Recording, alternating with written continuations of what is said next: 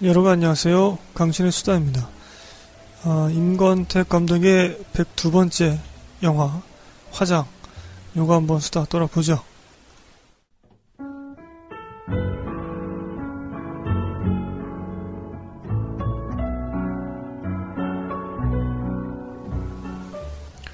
자 이번에도 어, 또 실컷 떠들었는데 녹음이 안 되고 있더라고요. 아 야밤에 녹음하고 있는데 힘 쭉 빠지네요. 자, 이 화장 이거는 어 이제 모두 다 아시는 사실이겠지만 그 칼의 노래, 뭐 혈의 현의 노래, 그 다음에 남한산성이라는 소설도 있었죠. 음, 김은 작가의 동명 소설을 원작으로 한 영화입니다.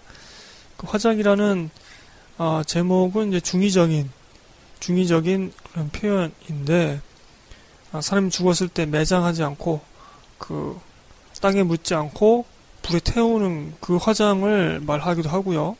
그리고 그 여성분들이 분을 칠하다. 막 그때 그 화장 함께 담겨 있는 단어죠. 이 영화의 남자 주인공 안성기 씨가 맡은 그 오상무라는 인물이 그 화장품 회사 아, 마케팅부의 중역 상무로 나옵니다. 음, 여러 가지로 연관되어 있는 그런 제목이죠. 화장. 요거 4월 9일날 개봉했고요. 청소년 관람 불가입니다. 배드신도 있고 여성의 나체가 아, 몇번 나옵니다. 이게 94분짜리인데요. 어, 영화를 볼 때는 꽤 분량이 긴 것처럼 느껴졌습니다. 그러니까 지루했다는 얘기가 아니라 어, 정말 많은 감정과 많은 이야기들 또 많은 생각을 할 수 있는 그러한 영화라서 어, 시간이 꽤 오래 흘러간 줄 알았어요. 제 취향은 100분 안쪽의 영화를 굉장히 좋아하는 편인데 좋네요. 좋습니다. 이 스크린이 315개, 상영 횟수는 1363회인데요. 스크린이 뭐 그렇게 아주 적은 편은 아닌데 시간대가 그렇게 좋지가 않죠. 아침 아니면은 아주 늦은 뭐 야밤에 하거나 뭐 그렇더라고요. 여러분들 이 영화 보실 수 있을지 모르겠습니다. 시간대가 좀 애매해서. 그런데 이게 그 개봉일 날 어, 많은 관객을 모아서 그 다양성 영화 쪽에서는 그 1일 박스 오피스에서 1등을 차지했고요. 제가 조사했을 때만 하더라도 목요일 날 아, 14,000명 정도 기록을 했더라고요.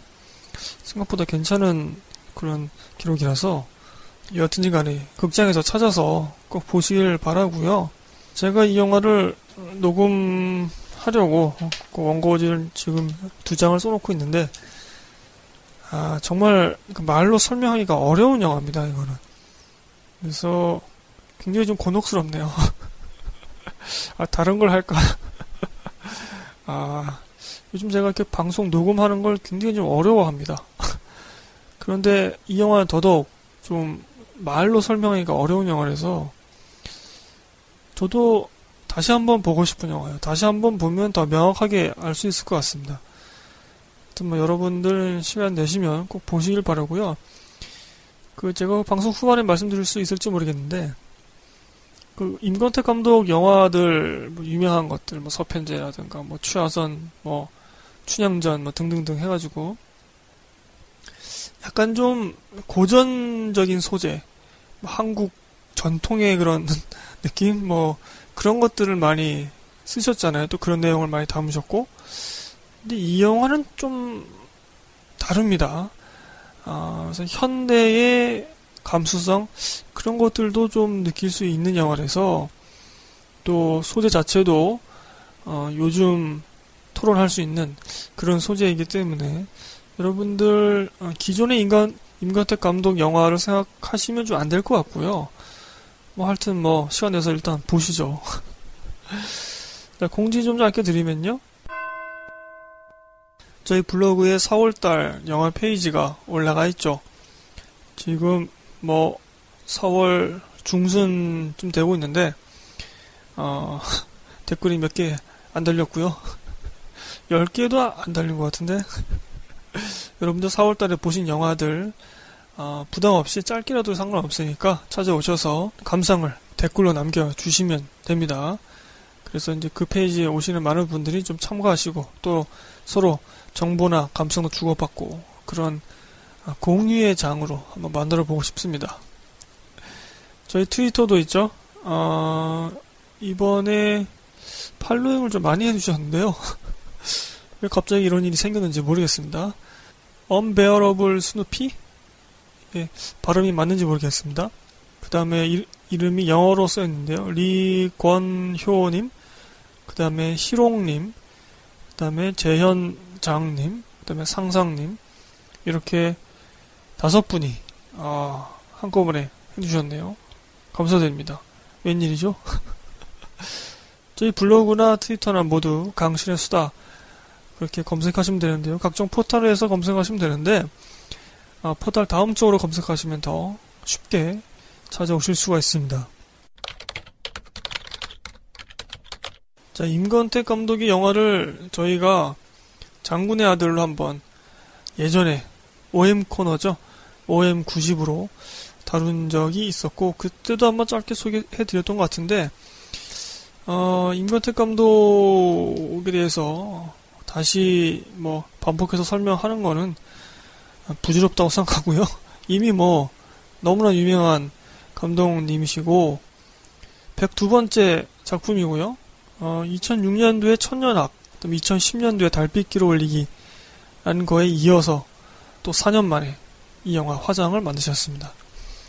이 화장도 어, 어떤 죽음을 소재로 한 어떻게 보면은 그런 영화잖아요. 1996년도에 축제라는 임관택 감독의 영화인데 그것도 이제 죽음을 다루고 있는 영화인데 그 영화는 좀 제가 기억하기에도 좀 명랑한 느낌이 들었습니다.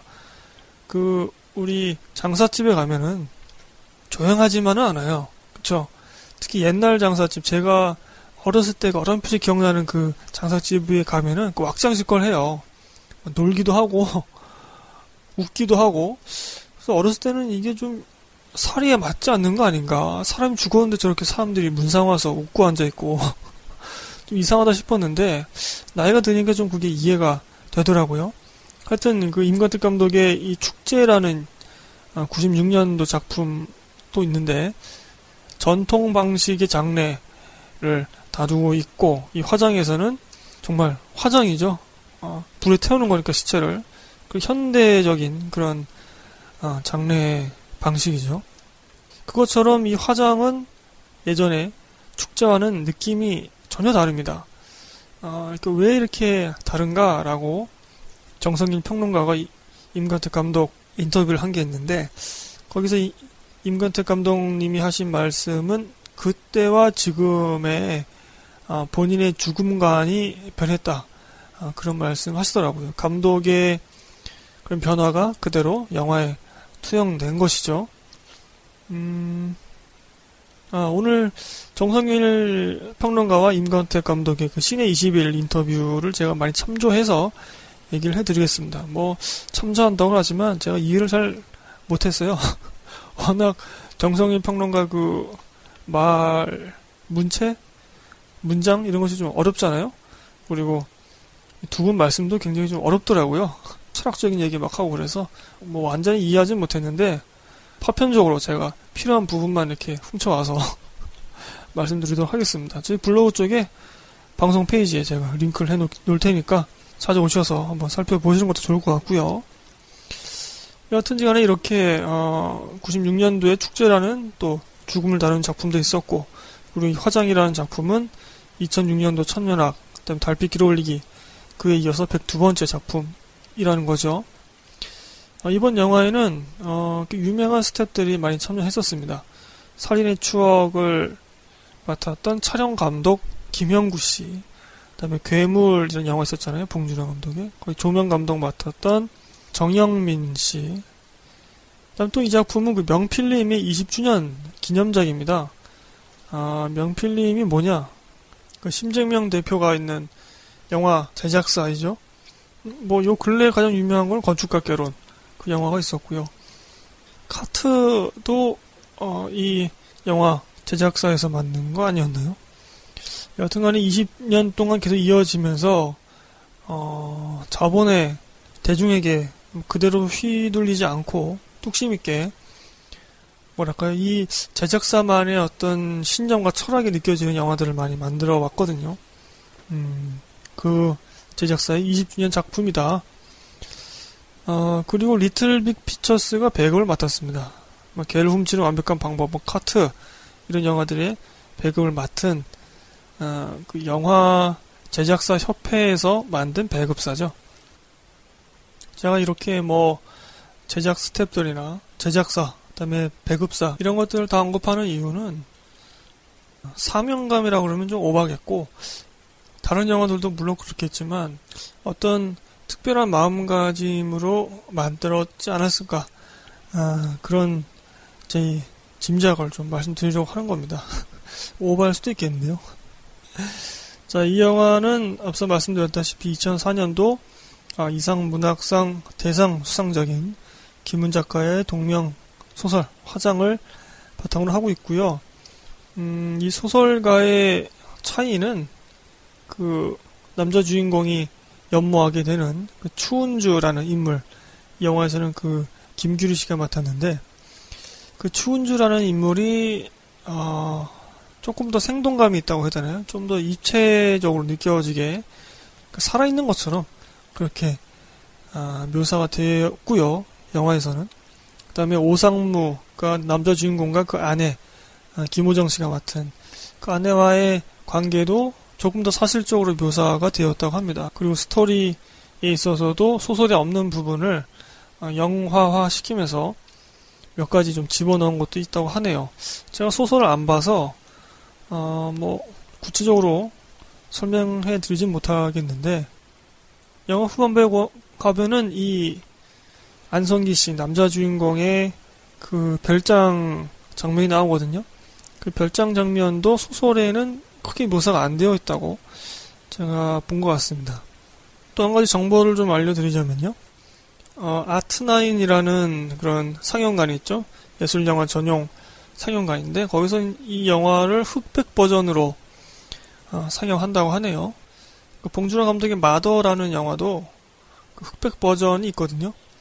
어, 근데 이 영화도 흑백 버전을 아트나인에서 상영한다고 하는데 저는 약간 좀 의문이 듭니다. 이 영화에서 음, 색채가 좀 중요하거든요.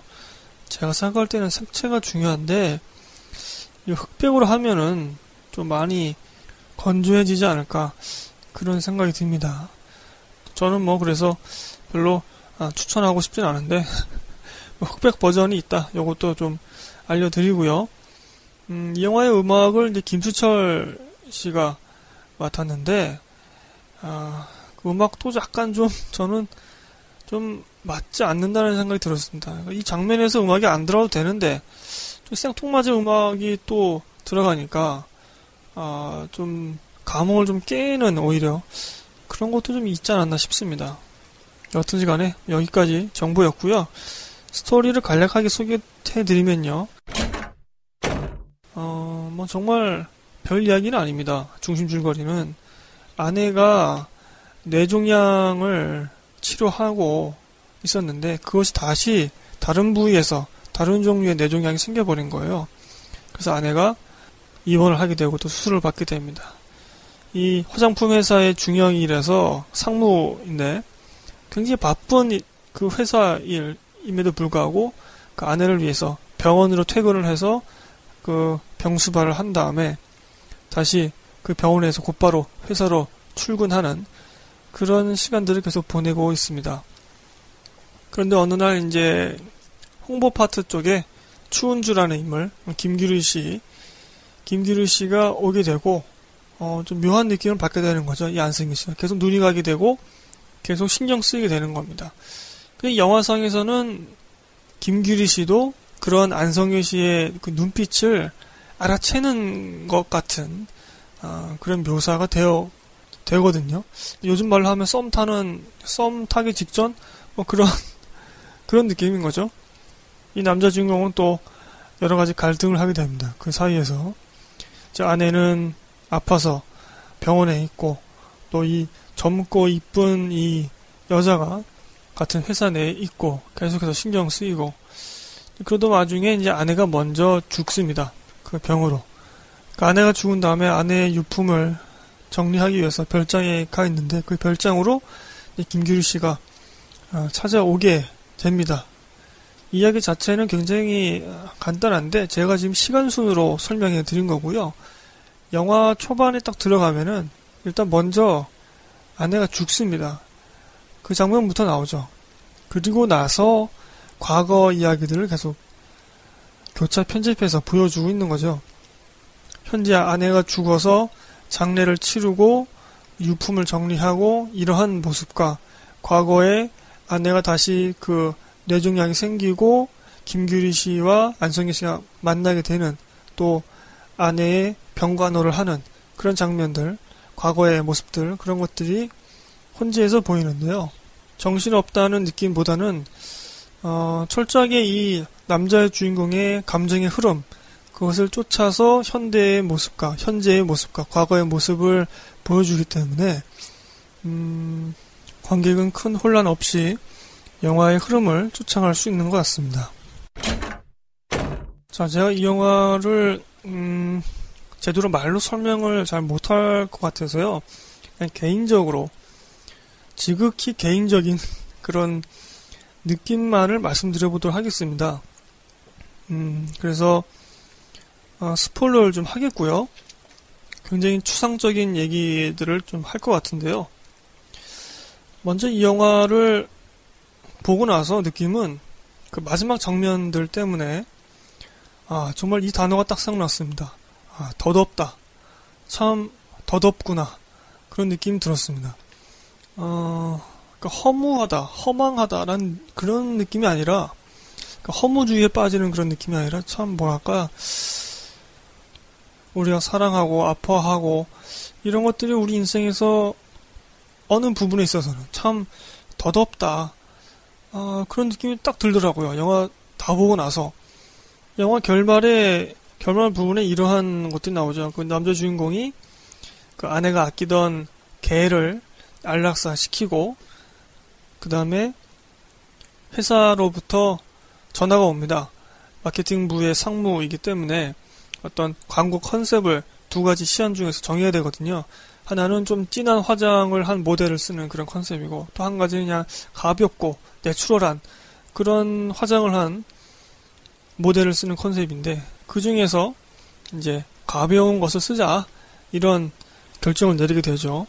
사실은 이게 그 영화관에서는 그 대사가 정확하게 안 들렸는데 정성인 평론가하고 임건택 감독님이 나눈 인터뷰 글에 이런 대사가 오갔다고 하더라고요. 그렇기 때문에 영화 봤을 때는 뭐 이 전화 통화하는 게 큰 저에게 어떤 느낌은 안 좋습니다만 그 다음에 전화 통화를 마친 다음에 길을 그냥 걷습니다. 참 묘한 표정으로 그냥 걷는데 그러면서 딱 영화가 끝나버립니다. 아 그때 든 생각이 느낌이 바로 아 더덥다 그런 느낌이었고요. 그다음에 이 영화는 어, 제가 몇 번 말씀드리지만 그 복합적인 사람의 감정을 참 솔직하게 잘 묘사하고 있다는 생각이 들었습니다. 어, 제가 후반부에 말씀드릴 수 있을 것 같은데, 그 아내가 아프니까 남편이 이제 몸을 씻겨주거나 막 그 병수발 들거나 하잖아요. 근데 그것이 참 고마우면서도 아내 입장에서는 참 부끄러운 거죠. 자기의 어떤 그런, 아, 안 좋은 모습들을 보이고 나체로 그것도 막 보이게 되고 또 심지어 이 남편의 마음속에 다른 여자가 있다는 걸 눈치채거든요 아내가 그러니까 또 밉고 남편이 이런 복합적인 감정을 영화에서는 한 가지 단선적으로 표현하는 것이 아니라 섬세하게 묘사를 하고 있고요. 이 연기자분들, 뭐 김호정 씨, 안성기 씨, 김규리 씨, 이 연기자들이 그런 복합적인 감정을 관객에 전달하기 위해서 굉장히 좋은 연기를 보여주셨다고 생각합니다. 저는 이러한 영화가 좋더라고요. 사람의 감정이라는 게 우리가 살면서 단선적인 감정을 품을 때가 별로 없다고 생각하거든요. 우리가 흔히 말하는 사랑이라는 것도 참 다양하고 복합 적인 감정이 섞여 있는 게 바로 사랑이라는 거죠. 그 다음에 또 한 가지 느낌을 받은 거는 참 감정신을 지독할 정도로 툭툭 끊어버린다. 아, 그런 생각이 들더라고요. 제가 요즘에 너무 심파주의 영화들을 봐서 그런지 이 영화를 봤을 때 아, 이 지점에서 조금만 시간을 끌어주면 관객이 올 수 있겠다. 혹은 저 인물의 감정을 더 풍부하고 더 깊게 느낄 수 있겠다라는 그런 지점이 몇 개 있거든요. 한 10초만 더 끌면 되는데, 그거를 그 시간을 주지 않습니다. 그냥 뚝 끊어버려요, 중간에. 음악도 뚝 끊어버리고, 영화가 94분이잖아요. 근데 전반에 한 약 50분에서 60분 정도 동안에, 어, 어떤 인물의 우는 장면이 스크린의 정면으로 담기지가 않은 것 같아요. 제 기억에는.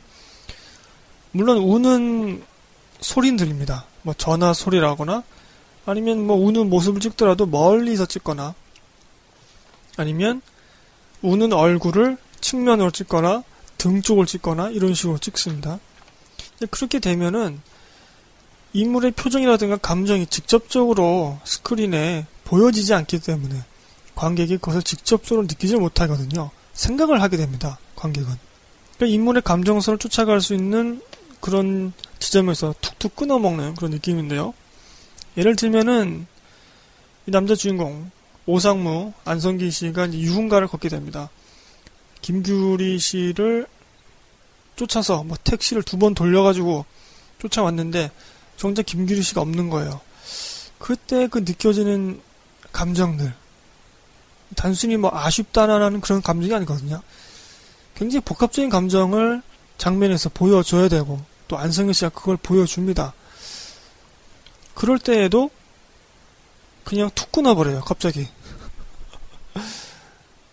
그 다음에 추운주 김기루 씨가 맡은 그 인물의 전라의 환상신 그 아내와 성행위를 하는 동안에 김규리를 생각하게 되거든요. 그럴 때도 어, 여기서 조금 더 요염한 그런 장면들을 보여주면 좋겠는데 그걸 툭 끊어버린다던가 그런데 반면에 그 아내가 병 통증에 의해서 고통스러워하는 장면들은 그대로 고스란히 담고 있다는 거죠. 그 아내가 똥을 싸가지고 그 기저귀를 갈아주는 장면이라든가 화장실에서 그 오물이 묻어있는 그 하체를 막 씻어주는 남편이 씻어주는 그런 장면이라든가 이런 것들은 그대로 고스란히 보여주거든요. 이것은 감독의 철저한 의도인 거죠. 어떻게 보면 이거는 관객들이 그 영화 속 인물의 감정에 동화되기보다는 그 인물이 처한 상황이라든가 그 인물이 맞닥뜨린 사건에 조금 더 집중하게 만드는 그런 효과가 있는 게 아닌가. 한 가지 감정에 압도되는 것이 아니라 각각의 처한 상황에서 보여지는 여러 풍부한 감정을 약간 거리를 두고 볼 수 있게 되는 것 같습니다. 그래서 음, 또 한 가지 느낌은 앞서 말씀드렸다시피 영화 좀 현대적인 느낌이다 라는 생각이 딱 들었습니다. 제가 임건택 감독 영화를 뭐 많이 본 게 아니죠, 저도. 어, 저도 뭐 나이가 많은 편이 아니기 때문에 그런데도 불구하고 요 근래 작품 근래 작품에 비해서는 뭐 소재나 내용이나 어떤 흐름이나 참 현대적이다 라는 생각이 들었습니다. 그런데 저만 이런 느낌 받은 게 아니더라고요. 그 임건택 감독의 작품들을 지금 연재해서 칼럼 쓰고 있는 정성일 평론가도 그런 느낌을 받았다고 합니다. 과거의 이야기 혹은 소재를 빌려와서 현재의 감정을 말하는 전작들과 달리 현대의 이야기, 현대의 소재를 빌려서 현대의 감정을 말하는 것 같았습니다. 그래서 어찌 보면은 좀 세련되게 느껴질 수도 있겠다. 그리고 외면상 오늘날 관객에게 또 감상하기도 좀 쉬워진 느낌. 그 왜 우리가 임건택 감독에 대해서 좋은 것이든 나쁜 것이든 간에 그런 편견이 있잖아요. 옛날 거를 계속 얘기하는 그런 감독이다. 뭐 그런 편견이 좀 있으실 건데 이 영화는 그런 면에서는 좀 다르지 않나 라는 느낌이 들었고요. 그러나 그렇다고 해서 이 영화가 대중적인 영화냐? 아, 저는 정말 이 영화는 비대중적이라고 생각합니다. 생각을 하면서 봐야 돼요, 영화가. 제가 앞서 말씀드렸다시피 이게 94분짜리인데 굉장히 긴 영화처럼 느껴졌거든요. 영화 속에서 정말 많은 감정들이 표출되고 그것을 또 인물들이 다양한 표정과 행동으로 보여주고 있고 또 다양한 이야기들이 펼쳐지고 있거든요. 그런데 이때 거의 모든 인물의 대사와 행동의 그 동기, 뭐 그 이유라든가 뭐 그런 것들은 그 전의 장면들 혹은 영화 전체적인 맥락에서 고려하면서 봐야만 이해가 되는 그런 구조입니다. 어떻게 보면 친절하지 못한 편이죠. 어, 어떤 사람들을 평할 때 이런 말도 하잖아요. 저 사람은 속을 모르겠어. 라는 그런 얘기 할 때가 있지 않습니까?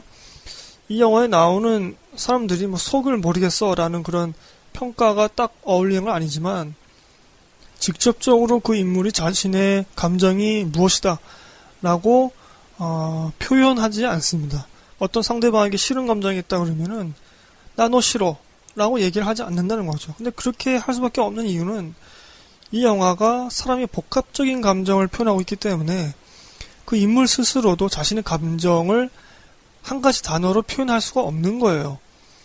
아까 말씀드렸던 그 아내 같은 경우에 남편의 마음속에 다른 여자가 있는 것 같은데 그럼에도 불구하고 자신을 이렇게 챙겨주는 그 남편이 너무 고맙고 하지만 내 이런 똥 싸고 오줌 싸고 이런 모습을 보여주는 게 부끄럽기도 하고 이러한 것을 한 가지 단어로 표현하기가 혹은 한 가지 표정으로 표현하기가 굉장히 어렵잖아요.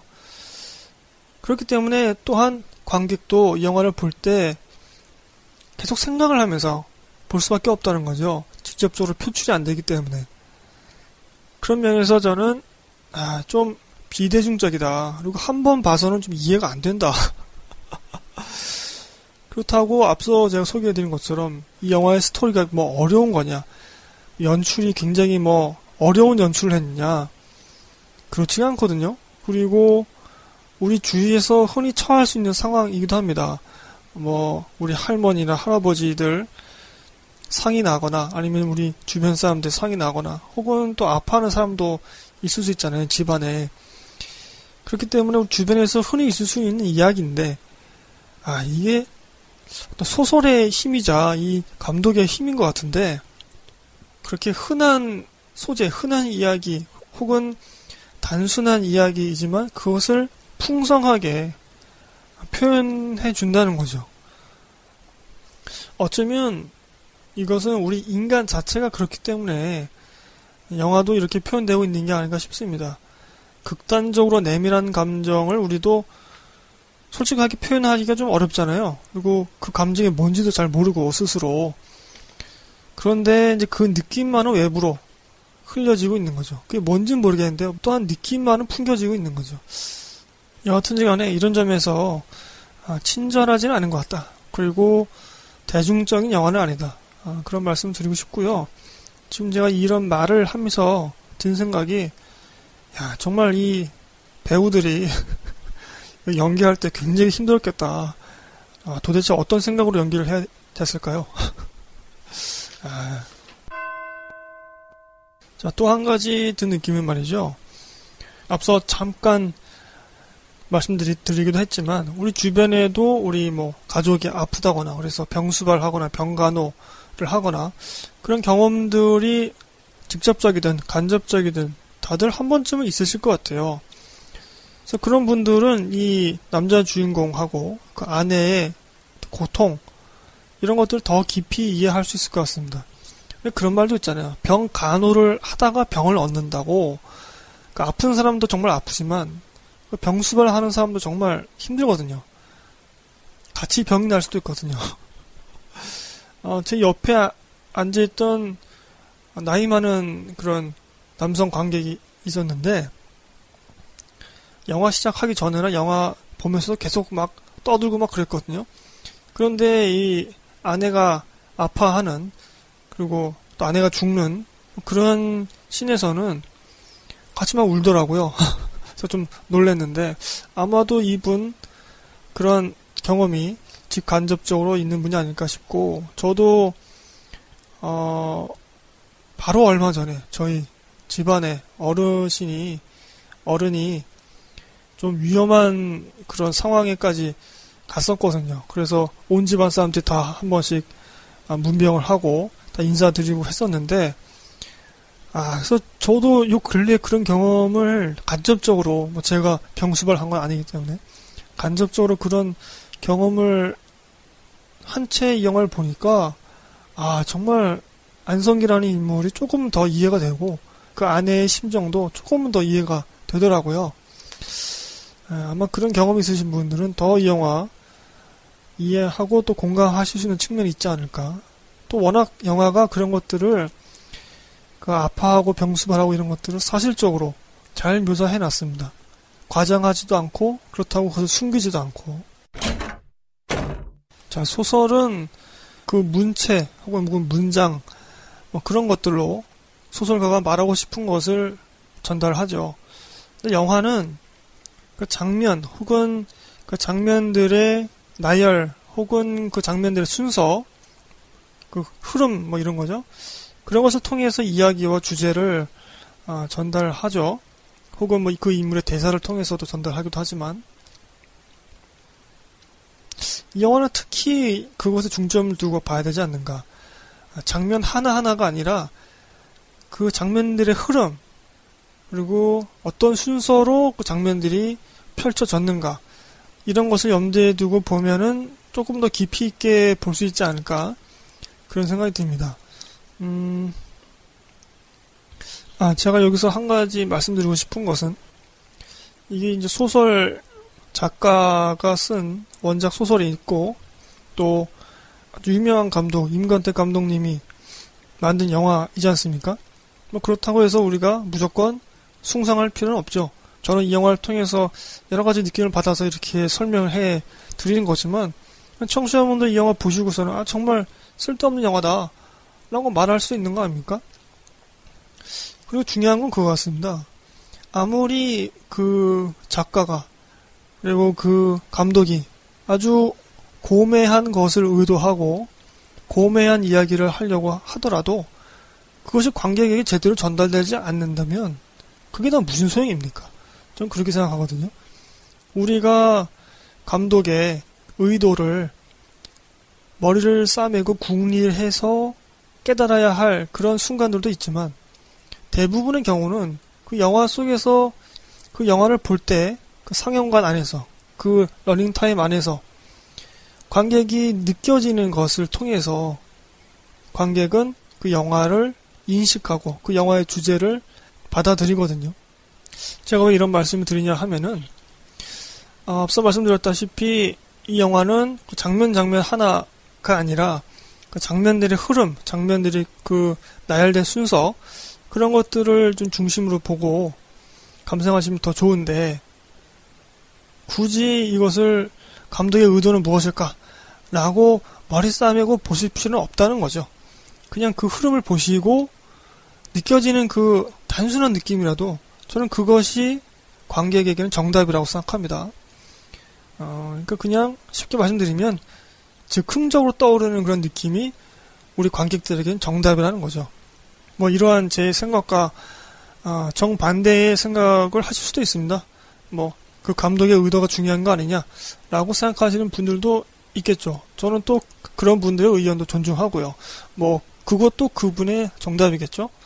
여하튼지 간에 이러한 태도를 갖고 제가 아주 인상적으로 봤던 그런 장면들 장면이 아니라 장면들 그 흐름 이런 것을 한 세 가지 정도로 어, 말씀드려보도록 하겠습니다. 제가 당연히 스포일러를 할 수밖에 없겠죠. 장면이 아니라 장면들 그 흐름이기 때문에 첫 번째 인상적인 장면들은 이겁니다. 영화를 딱 시작하자마자 약간 좀 환타지성 같은 그런 화면들이 나옵니다. 그 하얀 사막에 검은 옷을 입은 장례 행렬, 그 상여를 맨 상여 행렬이 이렇게 지나갑니다. 근데 우리가 흔히 생각하는 배옷이 아닙니다. 배옷은 황색이잖아요. 근데 여기서는 검정색을 입고 있습니다. 안성기 씨가 이렇게 가죠. 그리고 그 상위 안에는 그 관 안에는 아내가 죽어 있는 거죠. 그 안성기 씨가 가다가 뒤를 돌아봅니다. 그리고, 무언가를 찾는 듯한 그런 눈빛을 보이죠. 그때 화면은 아주 빨간 옷을 입고 있는 김규리 씨를 보여줍니다. 김규리 씨도 안성기를 바라봅니다. 하지만 안성기 씨는 김규리 씨를 향해서 걸어가지 않고 장례 행례를 쫓아가면서도 눈은 뒤로 돌려서 김규리 씨를 바라보고 있는 거죠. 그 다음에 영화는 병원을 비춰줍니다. 그래서 아내가 저쪽에 누워있고 남편은 이쪽 침상에서 쪼그려서 잠을 자고 있었던 거죠. 어떻게 보면 그걸 꿈이라고도 생각할 수 있겠는데. 근데 그 순간에 아내가 죽었다는 그 신호가 이렇게 들립니다. 뭐, 삐 하는 소리 있잖아요. 맥박이 없는 아내가 죽은 거죠. 그러자 안정기 씨는 뭐 울거나 다급하게 벌떡 일어나서 뭐 간호사를 부르거나 그러지 않습니다. 침상에 걸터 앉아가지고 그 아내의 죽은 모습을 이렇게 보게 되는데 아, 그때 저는 좀 인상적이었던 것이 한숨 같은 것을 아주 작게 내쉽니다. 어, 이게 무슨 의미인지는 잘 모르겠어요. 근데 그 느낌이 이해는 되더라고요. 무슨 느낌인지는 모르겠는데 이해가 되는, 공감이 되는 그런 한숨을 내쉬, 내쉽니다. 그 다음에 안성기 씨가 자기 딸한테 전화를 해서 뭐 엄마가 죽었다 얘기를 하니까 그 딸이 수화기 너머에서 이제 울죠. 그 다음 장면이 이 안성기 씨가 비뇨기과를 찾아갑니다. 그 병원 밖에 있는 비뇨기과를 찾아갑니다. 그래서 하는 말이 전립선 비대증 때문에 오줌 좀 빼러 왔다 이런 얘기를 합니다. 그 중년 남성들이 흔히 걸리는 게 전립선 비대증이거든요. 그래서 오줌이 잘 안 나와요. 굉장히 고통스럽다고 하시더라고요. 근데 이게 뭐 대부분 다 걸리기 때문에 뭐 약을 드시거나 뭐 수술을 하거나 해야 되는데 전 비뇨기과에서 오줌을 빼준다는 거는 영화를 통해서 처음 알았는데 그런 중년 남성의 고통이 있는 건데 침상에 누워서 젊은 여자 간호사가 와서 그 관을 요도 안으로 집어넣어서 그 오줌을 빼줍니다. 그동안 오줌을 못 넣었던 거죠. 아주 꽉 차 있군요. 라고 이제 그 영화 속에서는 표현을 해주는데. 자, 여기까지 흐름입니다. 장례 행렬, 그 다음에 아내가 죽은 거, 그 다음에 그 남편이 비뇨기과에 가서 여자 간호사에 의해서 그 오줌이 빼지는 거 여기까지 흐름인데 저는 이 영화의 모든 거를 압축적으로 보여주는 그런 장면들이다 그렇게 생각합니다. 그 남자 주인공과 아내 그리고 추운주라는 인물 김규리 씨죠. 이 세 인물의 관계라든가 남자 주인공의 상황 혹은 감독의 연출 계획, 뭐 구상 이런 것들이 영화 시작하자마자 이 흐름에서 다 보여주고 있다라는 생각이 듭니다. 어떻게 보면 참 남자 주인공이 무정하게 느껴질 수도 있거든요. 그러니까 아내가 죽었는데 한숨 내쉬고 그런데 바로 그 다음 씬에서 비뇨기과에 가서 아주 고통스러운 표정으로 오줌을 뺀단 말이죠. 그것도 어떻게 보면 젊은 여자 간호사에 의해서 말이죠. 그 관이 요도수로 들어가가지고 수치스럽잖아요. 자기는 또 사회적으로도 굉장히 높은 지위에 있는 그 회사의 중역인데 상무인데 말이죠. 이 아내는 죽었고 이 남자도 어떻게 보면 신체가 점점 쇠락해가는 그런 중이고 그런 와중에서 아, 김기우리 씨라는 아주 젊고 아리따운 여성을 연모하게 되고 그런 것들을 담담하면서도 어떻게 보면 좀 무정하게 볼 수 있는 이런 흐름 속에서 전해주고 있다고 생각합니다. 그래서 꽤 인상적이었는데요. 제가 방송 초반에 말씀드렸듯이 어, 1996년작 축제와 차이가 있는데 제가 방금 말씀드린 이 장면들, 이 흐름을 통해서도 알 수 있는 게 감독님이 그 죽음관에 대해서 변화가 생겼다고 하네요. 뭐 연세가 많으시니까 96년도면 벌써 한 20년 전인데 20년 지나서 어떤 죽음관의 변화를 느끼신 거죠? 이제는 죽음에 관해서 아무것도 생각나지 않는다. 아무 생각도 들리지 않는다. 뭐 이런 말씀을 하시더라고요. 어, 그저 죽음도 우리 인생, 인생을 길이라고 표현한다면 그런 길의 한 부분인 거 아닌가. 그리고 어떤 인연과 사랑 이런 것들도 그냥 그 길의 그 인생의 한 부분이다. 고통도 그렇고 육신이 쇠락해가는 거 그것도 그냥 우리 인생의 한 부분이지 않는가. 어, 그런 것까지도 좀 저는 개인적으로 느낄 수 있었는데요. 여하튼지 간에, 뭐, 아, 비뇨기과에서 그 오줌 뺀다는 거는, 아, 정말 놀라웠습니다. 아, 저도 조심해야 되겠네요, 이제. 중년 남성들이 이런 거 많이 걸리니까. 자, 두 번째 인상적인 장면들, 인상적인 흐름들은, 음, 장례식장에 보면은 영정 사진 있고 절하는 부분이, 그런 공간이 있고, 그 옆에 그 상주들이, 가족들이 쉴 수 있는 공간이 따로 있잖아요. 그 남자 주인공이 너무 피곤하고 지치니까 그 방에 들어가서 이렇게 누워 있습니다. 그러자 그 딸이 와서 이렇게 묻죠. 아빠는 엄마를 사랑하지 않았지? 아빠는 엄마 별로 좋아하지 않았잖아. 라는 그런 얘기를 합니다. 어떻게 보면은 딸이 좀 철딱서니가 없는 걸 수도 있는데 그 딸도 그 괴로운 심정을 그렇게라도 푸는 거죠. 그래서 아버지는 아무 말도 하지 않습니다. 그리고 딸이 그런 좀 가시도친 그런 말투로 묻거든요. 아빠는 그렇게 엄마를 사랑하지 않았으니까 고통스럽지 않지? 라고 묻는 것 같은 그런 느낌이거든요. 근데 바로 그 다음 장면이 뭐로 이어지냐면 병원 그 병실의 화장실에서 몸을 제대로 가누지 못하는 아내를 부축하고 아내의 몸을 씻기려고 합니다. 그래서 아내의 그 하체에는 이제 팬티밖에 입혀져 있지 않는데 그 팬티를 벗기고 이제 씻기려고 하는 거죠. 뭐 오줌이나 그런 뭐 똥이나 뭐 그런 것들을 그 오물을 좀 싼 것 같아요. 몸이 안 좋으면 그럴 수 있잖아요. 몸이 안 좋으신 분들은 병간호 하신 분들은 다 아실 겁니다. 굉장히 어떻게 보면은 이게 힘들거든요. 사람 몸을 이렇게 부축한다는 게 그러니까 아픈 사람이 몸이 축 처지면 굉장히 무겁잖아요. 그리고 그 막 흐느적대고 하니까 그를 제대로 부축하기도 굉장히 힘들거든요. 그러한 모습을 보여줍니다. 그래서 안에 팬티까지 벗기고 속옷을 벗기고 샤워기로 시키려고 하는데 그 아내가 계속 싫다고 그래요. 그래서 내가 할게 내가 할게 합니다. 너무 이게 부끄럽고 미안하고 하니까 아무리 부부 사이라 할지라도 내가 씻을게 내가 씻을게 하지만 몸을 제대로 가누지 못하다 보니까 뭐 샤워기 갑자기 막 헛단 데로 막 쏘고 난리 나는 거죠. 그래서 어쩔 수 없이 그 남편이 묵묵히 괜찮아 괜찮아 내가 할게 하면서 아내의 하체를 씻겨줍니다. 뒷부분도 씻겨주고 앞부분도 씻겨주는데 다 씻기고서는 수건으로 이렇게 닦아주고 일어섭니다. 거기서 일어서는데 아내가 갑자기 울며이면서 말해요. 미안해 나 또 쌌어.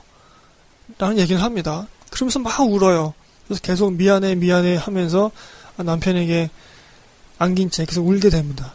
근데 안성기 씨 그 표정이 참 인상적이었는데 어떻게 보면은 좀 무던하게도 보이고 어떻게 보면은 다 감내하는 것처럼 보이기도 하고 아, 그런 표정으로 이제 아내를 다독여 주거든요. 여기까지의 흐름입니다. 처음에 딸이 아버지는 엄마를 사랑하지 않았으니까 별 고통스럽지 않지라는 건 뉘앙스로 타박을 주고 바로 그 다음에 이렇게 남편이 그 아내의 고통스러운 병수발을 하는 장면을 보여주고 있는 거죠. 감독님은 그 정석일 평론가의 인터뷰에서 뭐 부부 사이의 어떤 헌신 이런 것을 말하면서도 남자 주인공이 아내를 깊게 사랑한 건 아니다. 어, 어떻게 보면 이러한 무정함이 그 소설에도 있는 것 같다라고 그런 말씀을 하셨거든요. 그런데 이러한 감독의 의도보다도 관객은 이 흐름, 이 장면을 보면서 무엇을 느낄까 굉장히 좀 흥미로웠습니다. 어떻게 보면은 이것이 어, 사랑이라고 볼 수도 있겠고, 근데 이 영화 전체적으로 보면은 남자 주인공이 아주 많이 아내를 사랑한 것 같진 않고, 사랑이라는 것을 무엇으로 우리가 정의 내릴 수 있을 것인가? 어, 그런 생각도 좀 들더라고요. 그 장면들의 흐름을 보면서 뭐 속된 말로 이게 의리가 아니냐. 사랑에도 의리가 있어야지. 뭐 그런 말도 하잖아요. 아, 이게 참 어렵더라고요. 우리 참 인생이라는 게 참 어려운 것 같습니다. 아, 그래서 영화도 이제 그런 식으로 딱 보여줍니다. 이 두 장면이 붙어 있는 게 저는 명확히 감독이 일부러 이렇게 붙여놨다고 생각 들거든요. 만약 청취자분들 그 장면들을 보게 된다면 그 딸에게 어떤 대답을 해줄 수 있을까요? 대신해서. 아, 좀 흥미로운 그런 장면들이었고, 아, 그 김호정 씨의 연기가 굉장히 좋았습니다. 정말 울컥하더라고요. 그 느낌이, 아, 전달되더라고요, 진짜. 아, 세 번째로 인상적이었던 장면들은 제가 그 더덥다고 느껴졌던 그 별장 씬에서부터 마지막 영화 끝나기까지의 그 흐름들입니다. 이제 아내가 죽고서 장례도 다 마치고 나서 화장까지 다 하고 나서 이 별장에 남아있는 그 아내의 유품들을 이제 불에 태우게 되는데요. 그때 이제 누구의 지갑인지 잘 모르겠어요. 이게 남성용 지갑 같기도 하고, 그 아내가 쓰던 지갑 같기도 하고, 그 지갑을 이제 꺼내듭니다. 그리고 그 지갑 안에 든 자신의 사진을 이렇게 우뚝 바라보죠. 이것이 아내의 지갑이라고 한다면 그 아내가 남편의 사진을 지갑 속에 갖고 있었다는 것이고, 그리고 또 그 사실을 남편이 알게 된 것이고, 만약에 이게 남편의 지갑이라고 한다면 그 남편의 지갑을 계속해서 이 아내가 간직하고 있었다는 거죠. 옛날 지갑을. 안성기 씨는 거기서 지갑은 그대로 불태우고 그 안에 있던 사진만 꺼내서 자신의 주머니에 집어넣습니다. 그 후에 아내가 아, 택배로 보낸 그 박스를 열게 되죠. 그랬더니 그 안에는 그 속에는 와인이 있었습니다. 이 와인이 뭐냐면 영화 한 중반쯤에 가다 보면은 마케팅부가 어떤 일을 잘 해가지고 회식을 하게 되는데 이제 클럽에서 회식을 하게 됩니다.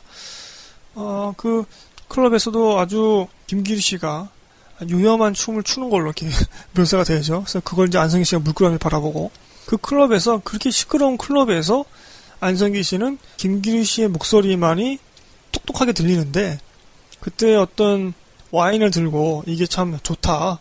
중후한 맛이 있는 그런 와인이다.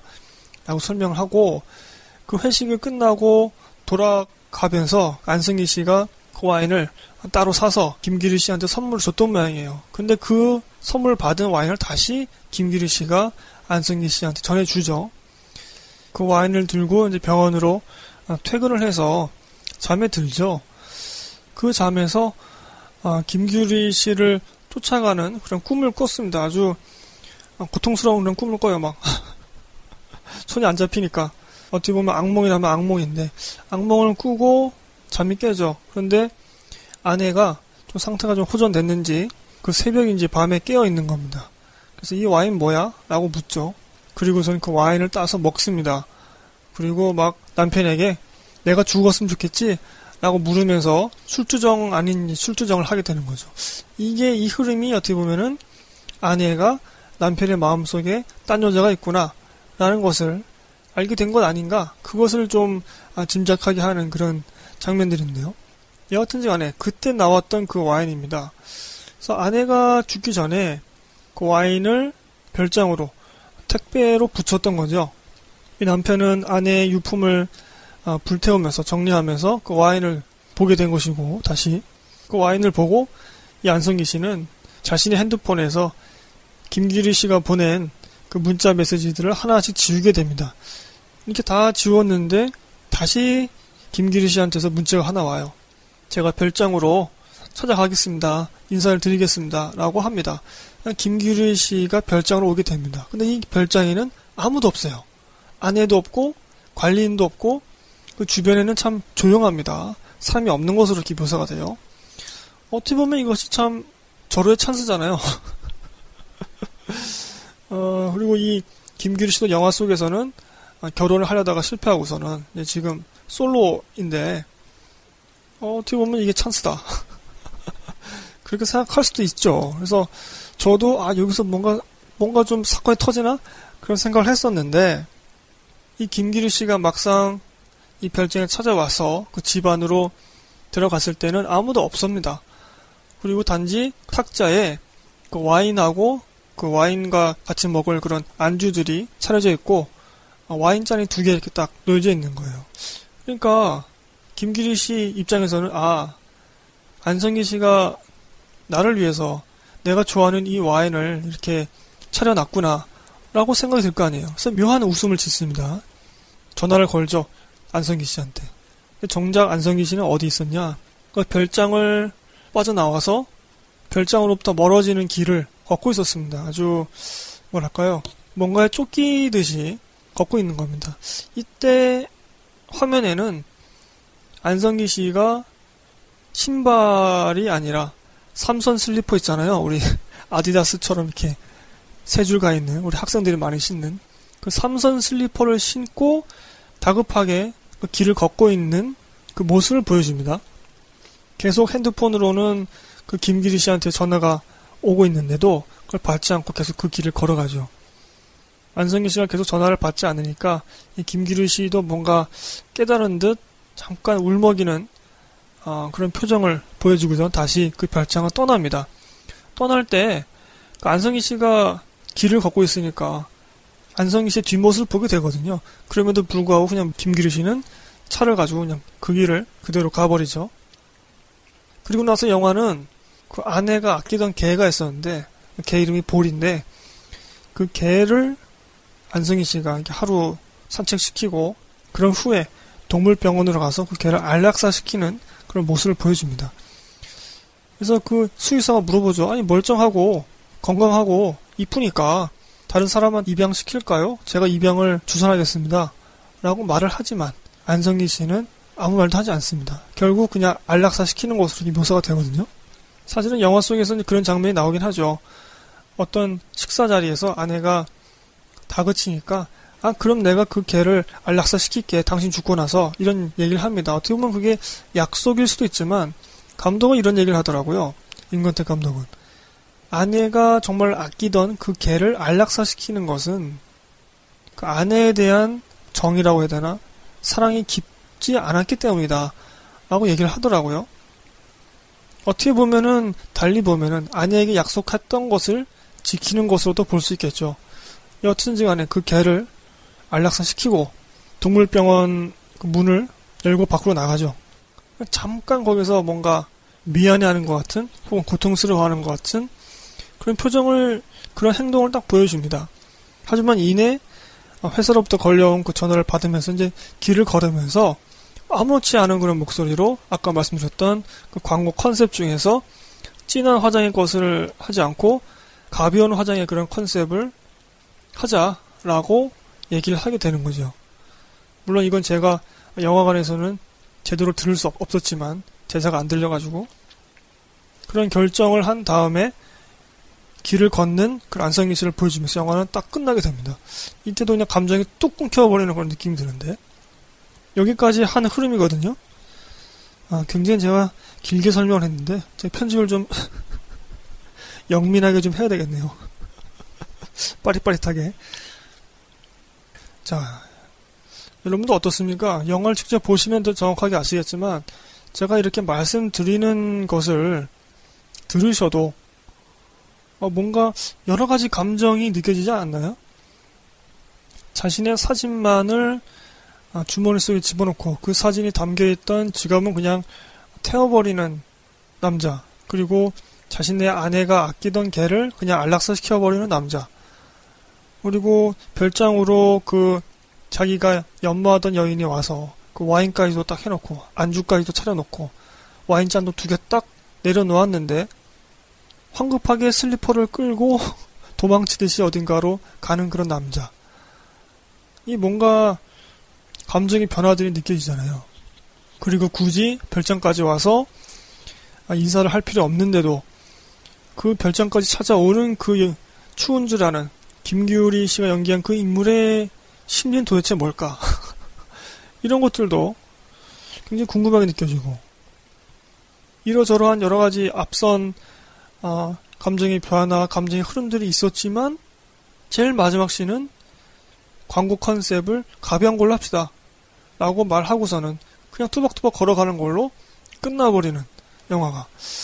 아, 전 이게 굉장히 좀 더덥게 느껴지더라고요. 그 앞서서 그렇게 여러 가지 막 지지고 볶고 했던 것들이 참 우리 큰 인생에 있어서는 우리가 걷고 있는 길에 있어서는 정말 일부분이구나. 아, 그런 생각, 그런 느낌이 들었습니다. 그리고 그 아내가 택배로 와인을 보냈다고 했잖아요. 그 별장에. 근데 감독님은 이것을 어떻게 해석했느냐 하면은 아내가 보낸 선물이다.